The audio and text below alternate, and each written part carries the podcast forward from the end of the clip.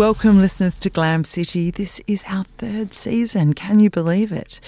Now, Glam City is a show in which we take you behind the scenes uh, to reveal the marvellous archivists, the curious curators, and the purveyors of cultural heritage who are working in galleries, libraries, archives, and museums across Australia, but particularly in Sydney. And that's right, that acronym GLAM stands for Galleries, Libraries, Archives, and Museums. And I'm here, uh, normally I'm joined by Anna Clark, but she's off gallivanting across the world. So it's just me, Tamson Pietsch today, but I am joined by Brianne Fallon.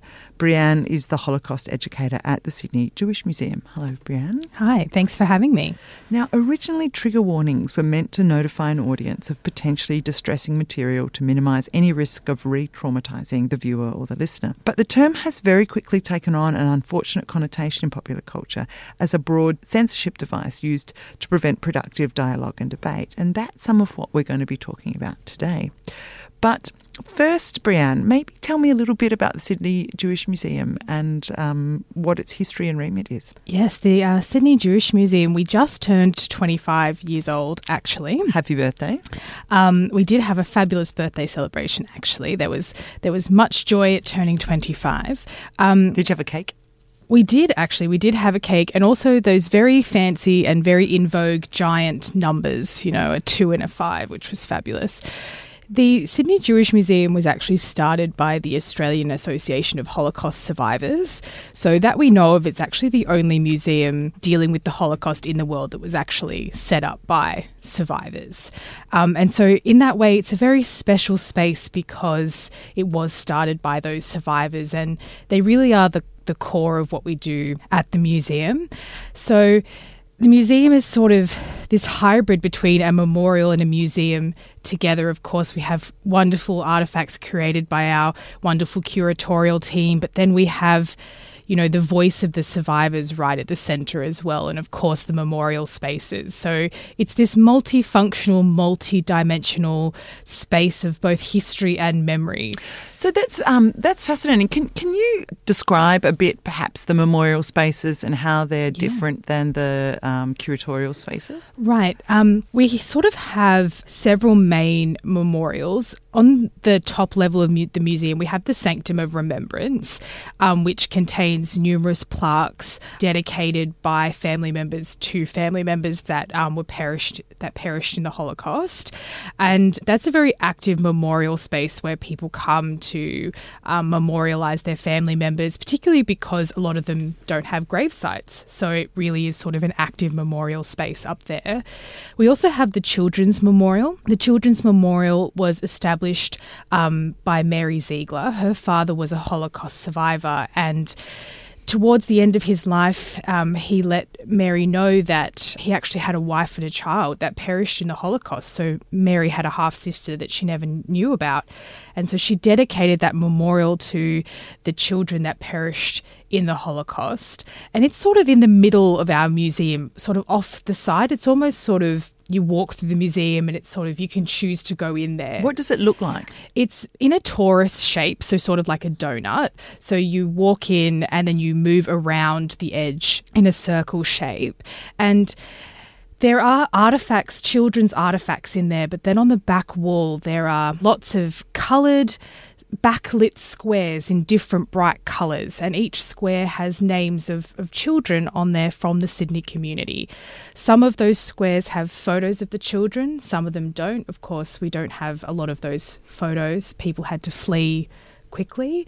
And opposite that memorial is a large clear dish, and um, water drips from the ceiling like tears, and it falls into this dish. And the ripples are sort of the ripples that these children could have created in society, and they never had that chance to. And then on the way out of the memorial, there's a fabulous sculpture reminiscent of the piles of shoes of at, Auschwitz. So it's a very um, it's a very emotional space. And so, how does that contrast to some of the curatorial spaces? Because right. it sounds like some of those memorial spaces also have elements of uh, presentation of objects and interpreting yeah. the past. Yeah, definitely. So I don't know that they would contrast in a way. I think that our museum tells a holistic story. Our museum is in a spiral shape, and as you move through the museum, it largely moves chronologically through the Holocaust. So the ground floor is Jewish culture and Jewish life. And then as you start to move up the spiral, you move through pre war Jewish life and you go chronologically up the spiral until you get to liberation. So when we're sort of moving through that chronology, you can kind of step out into the children's memorial or step up into the sanctum of remembrance, and they sort of all work together as part of the story. And I think the thing that binds both the curatorial collections and the memorials together is there's always an element of human story in every artifact in our museum. So you might be walking past a concentration camp jacket, but that has a story of the person whose jacket that was, George Granovsky's jacket. And so then you move into the Children's Memorial and there's testimony in there as well. So I think the aim was to always have it all very intertwined with that testimony, that that memory as well as the history. So I think it works very cohesively as a space. So what does it mean to be a Holocaust educator uh, at the museum? Yes, so we have a fabulous team of Holocaust educators, and um, we're nearly at 30,000 students a year coming through wow. the museum, which is absolutely fabulous.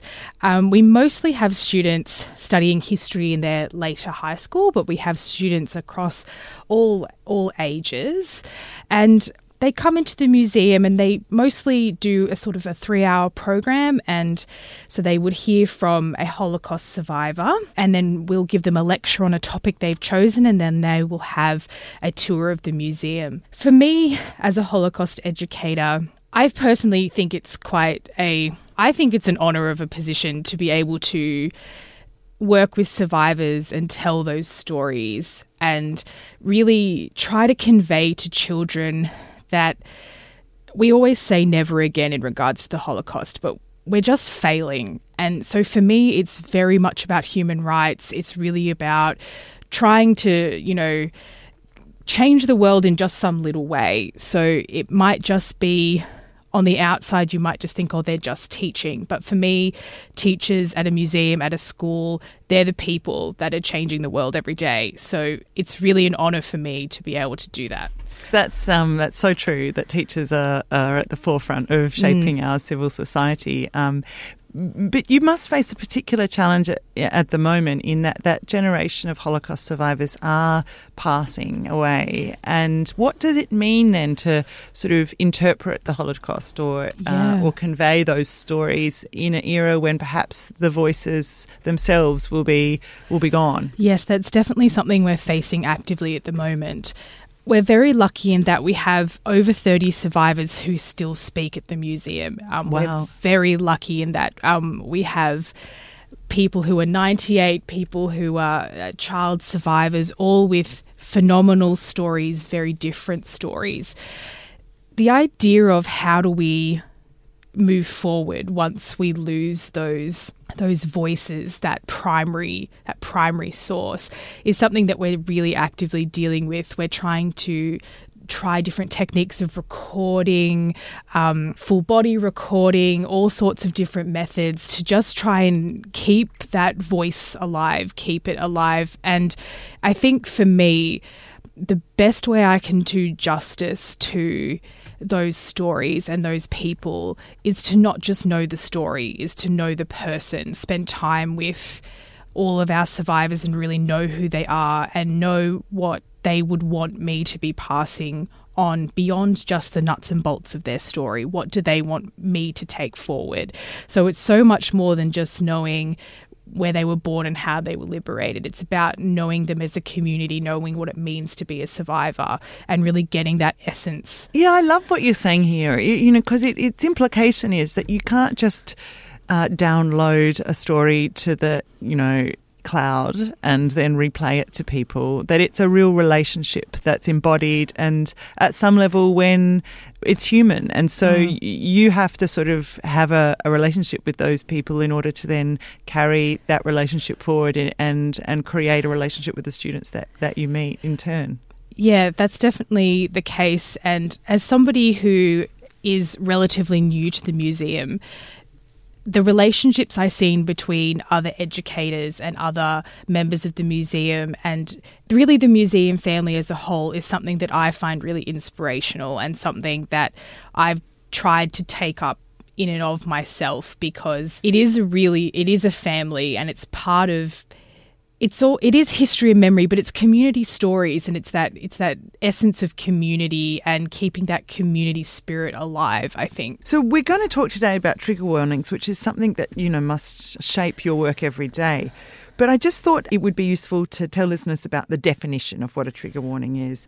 So, Bentley um, in 2017 described a trigger warning as an explicit notification that the material used in a specific learning environment is potentially disturbing, upsetting, or offensive. Is that the understanding you work with? Yes, well, I've got that highlighted on my little page in front of me as what I think is quite a clear, simple definition of what a trigger warning is. Before we get sort of muddled up in the sort of politics of what it is. It is just, uh, at base, a notification that what is coming up might cause harm. And they're actually becoming a lot more popular. I've been noticing them a lot more on the news. TV shows like The Project are very actively using them. Netflix got a lot of backlash on the back of 13 Reasons Why, and now they're using them. There's one on the end of The Handmaid's Tale on SBS at the end. Yes, at the end, which I think is very. I don't think that's the best place to put it, in my opinion. But um, there, it's just this idea that you need to provide people with agency to make a decision about the content they're going to consume. So, could you give us a practical, like, example about how that works uh, for you every day? Yeah. So, um, when students come into the museum, you know, they come in off the street, they put their bags down, use the loo, and then I'd sit them down in the classroom and I would welcome them to the museum, give them a little bit of a history of how it was set up, and then I would normally acknowledge country, and then I would say, as you're probably aware, you're going to be dealing with some difficult material today, and it's really important that you look after yourself in this space and when we're studying this. So, if you need a break at any point, just let me know. And teachers, if you need a breakout space, we have that available. And how many use those spaces? Rarely. Um, the thing with trigger warnings is you would think it gives people an opportunity to sort of bow out. But in I've never really had um, anybody need that sort of space. Sometimes students will just go out and get a drink of water. But the thing with the trigger warning, in my opinion, is that it just opens them to the opportunity to understand that this is going to be difficult and prepare yourself. And it actually it just piques the interest. Why is this going to be difficult? Why do I need to be thinking about it in a certain way? And it's just, as I said, it's about providing agency and consent. Yeah, and consent. Yeah. I mean, it's interesting because a, a school student might not think they have particular much consent when they're forced on a school excursion. You know, as interesting as it turns out to be, um, yeah. that, it's not the sort of circumstances under which they're there. But you said something just now that I found very interesting that it, it piques a student's mm. interest, mm. and that's not often how they're discussed or how they're understood when they're used in The Handmaid's Tale or other yeah, TV shows. definitely. The debate about trigger warnings really sort of picked up in the US um, with the University of Chicago and UC Santa Barbara. And on the back of those particular cases. What were those cases, just um, quickly? So, Chicago came out as um, anti trigger warnings and anti safe spaces, whereas Santa Barbara went the other way. So, there was sort of the two different reactions.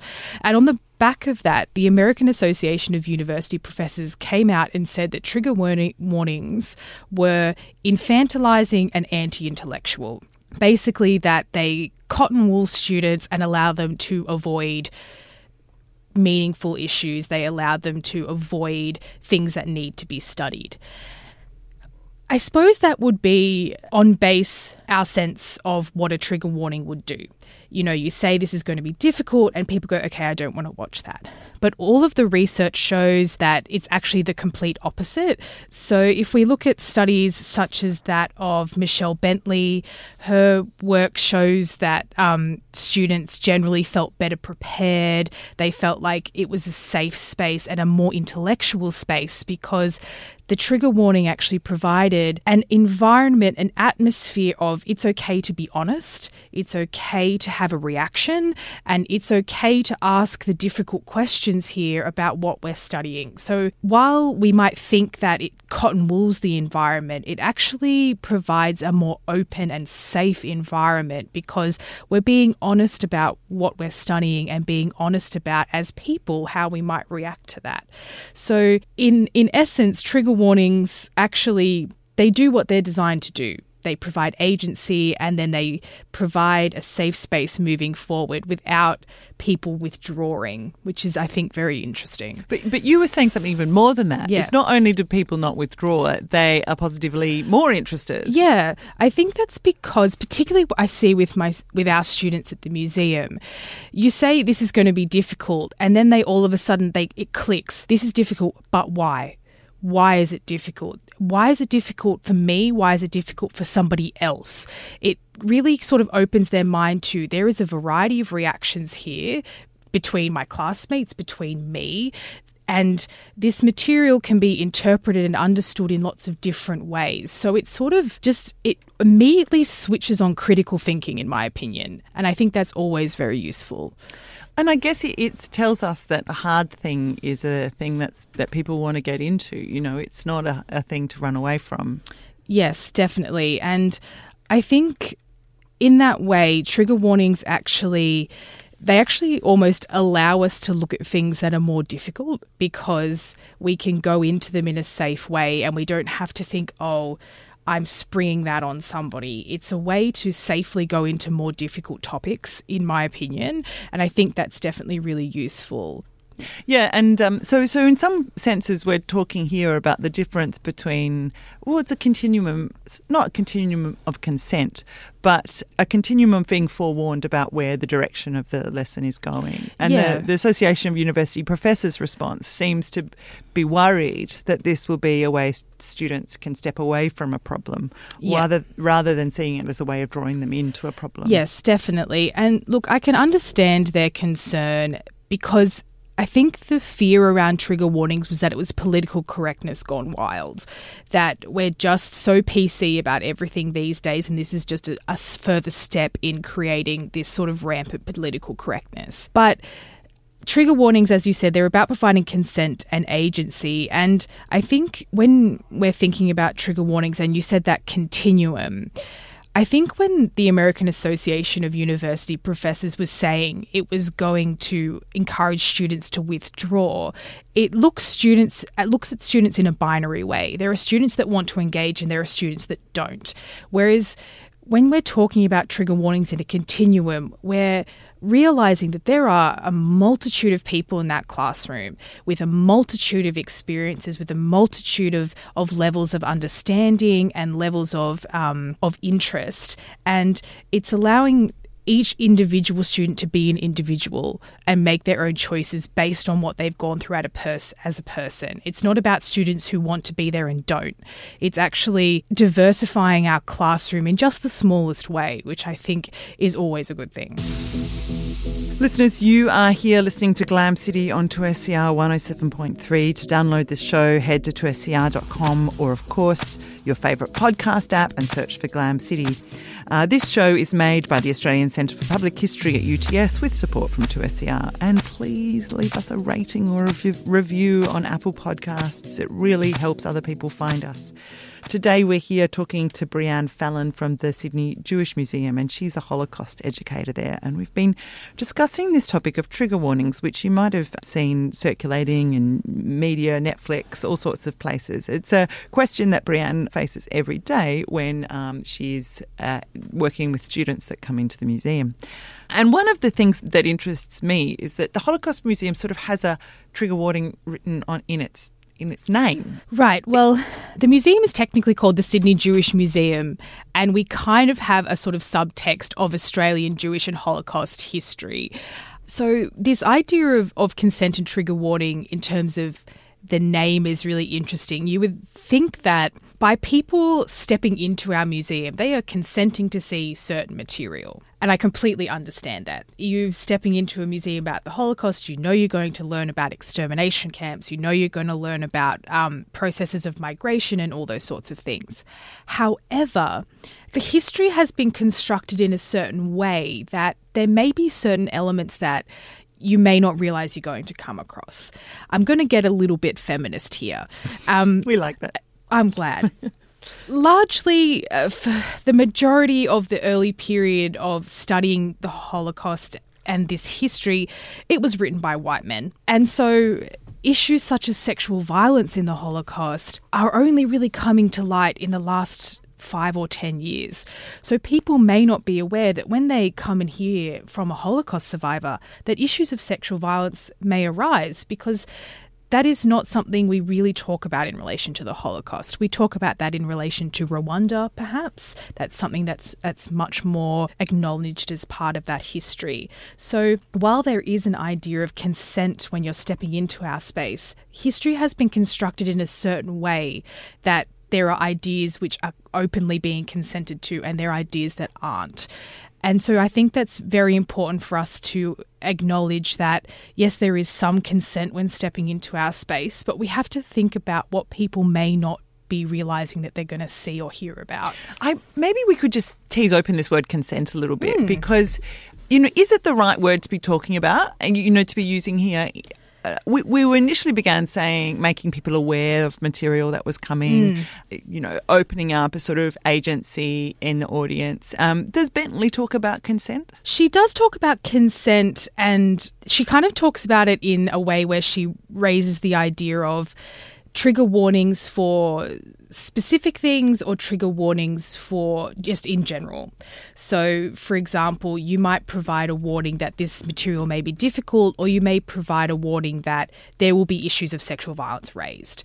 And so she kind of talks about it in these two ways of there is implied consent and then people have to also provide active consent for issues that may not have been they may not have been aware of. So these you can kind of tease out consent into implied versus active consent and how people give those two different types of consent.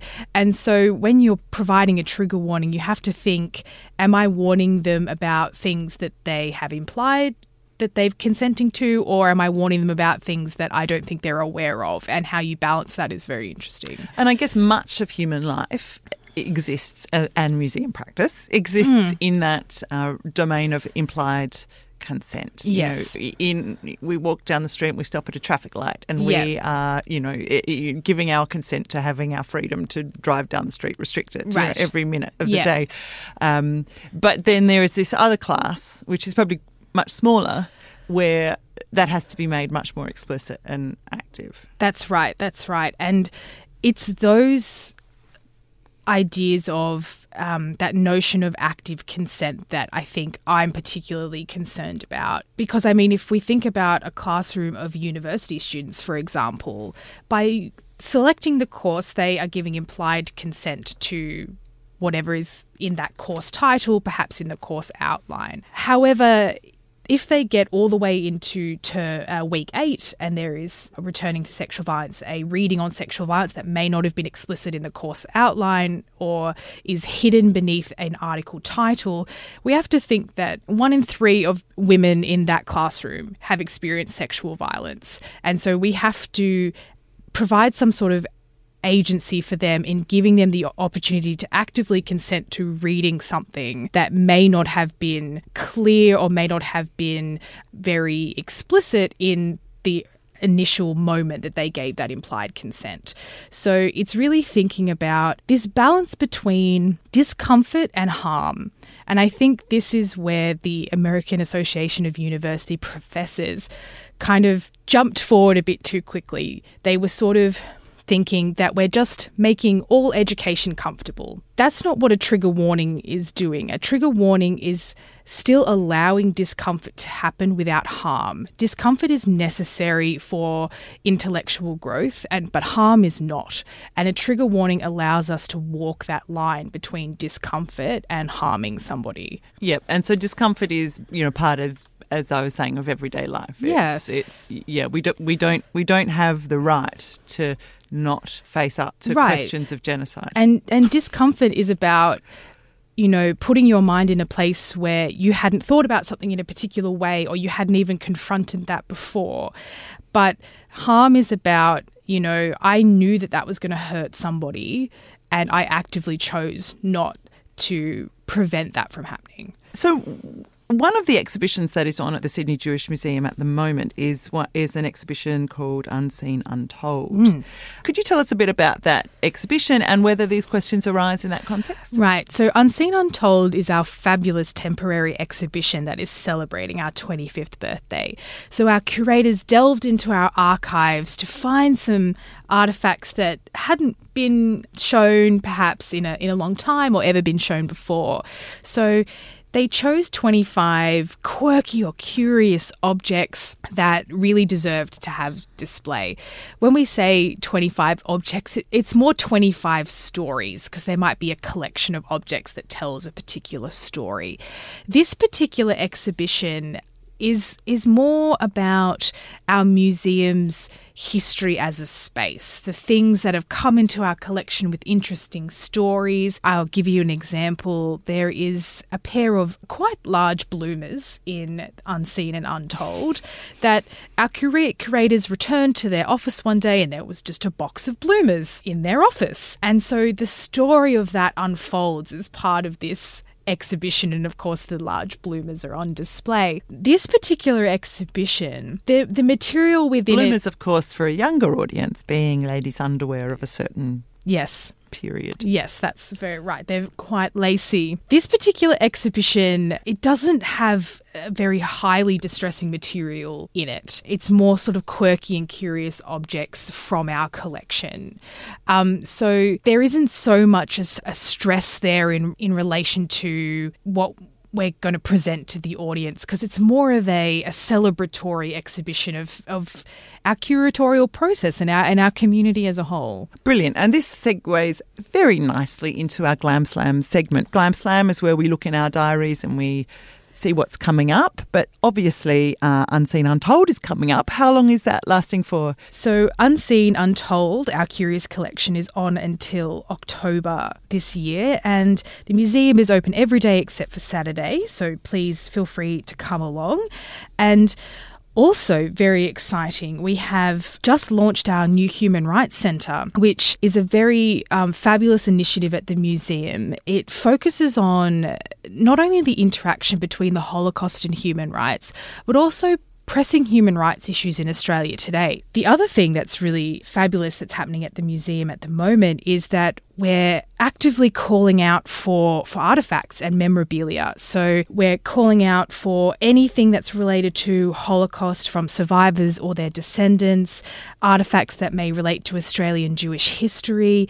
It might seem like it's just something small to you, it might just be a letter, but it could be really a fabulous part of this history and part of our community's story. So if you do think that you have items that might be, you know, useful for the Sydney Jewish Museum collection, you can ring our curators on 93607999 or email curator at sjm.com.au.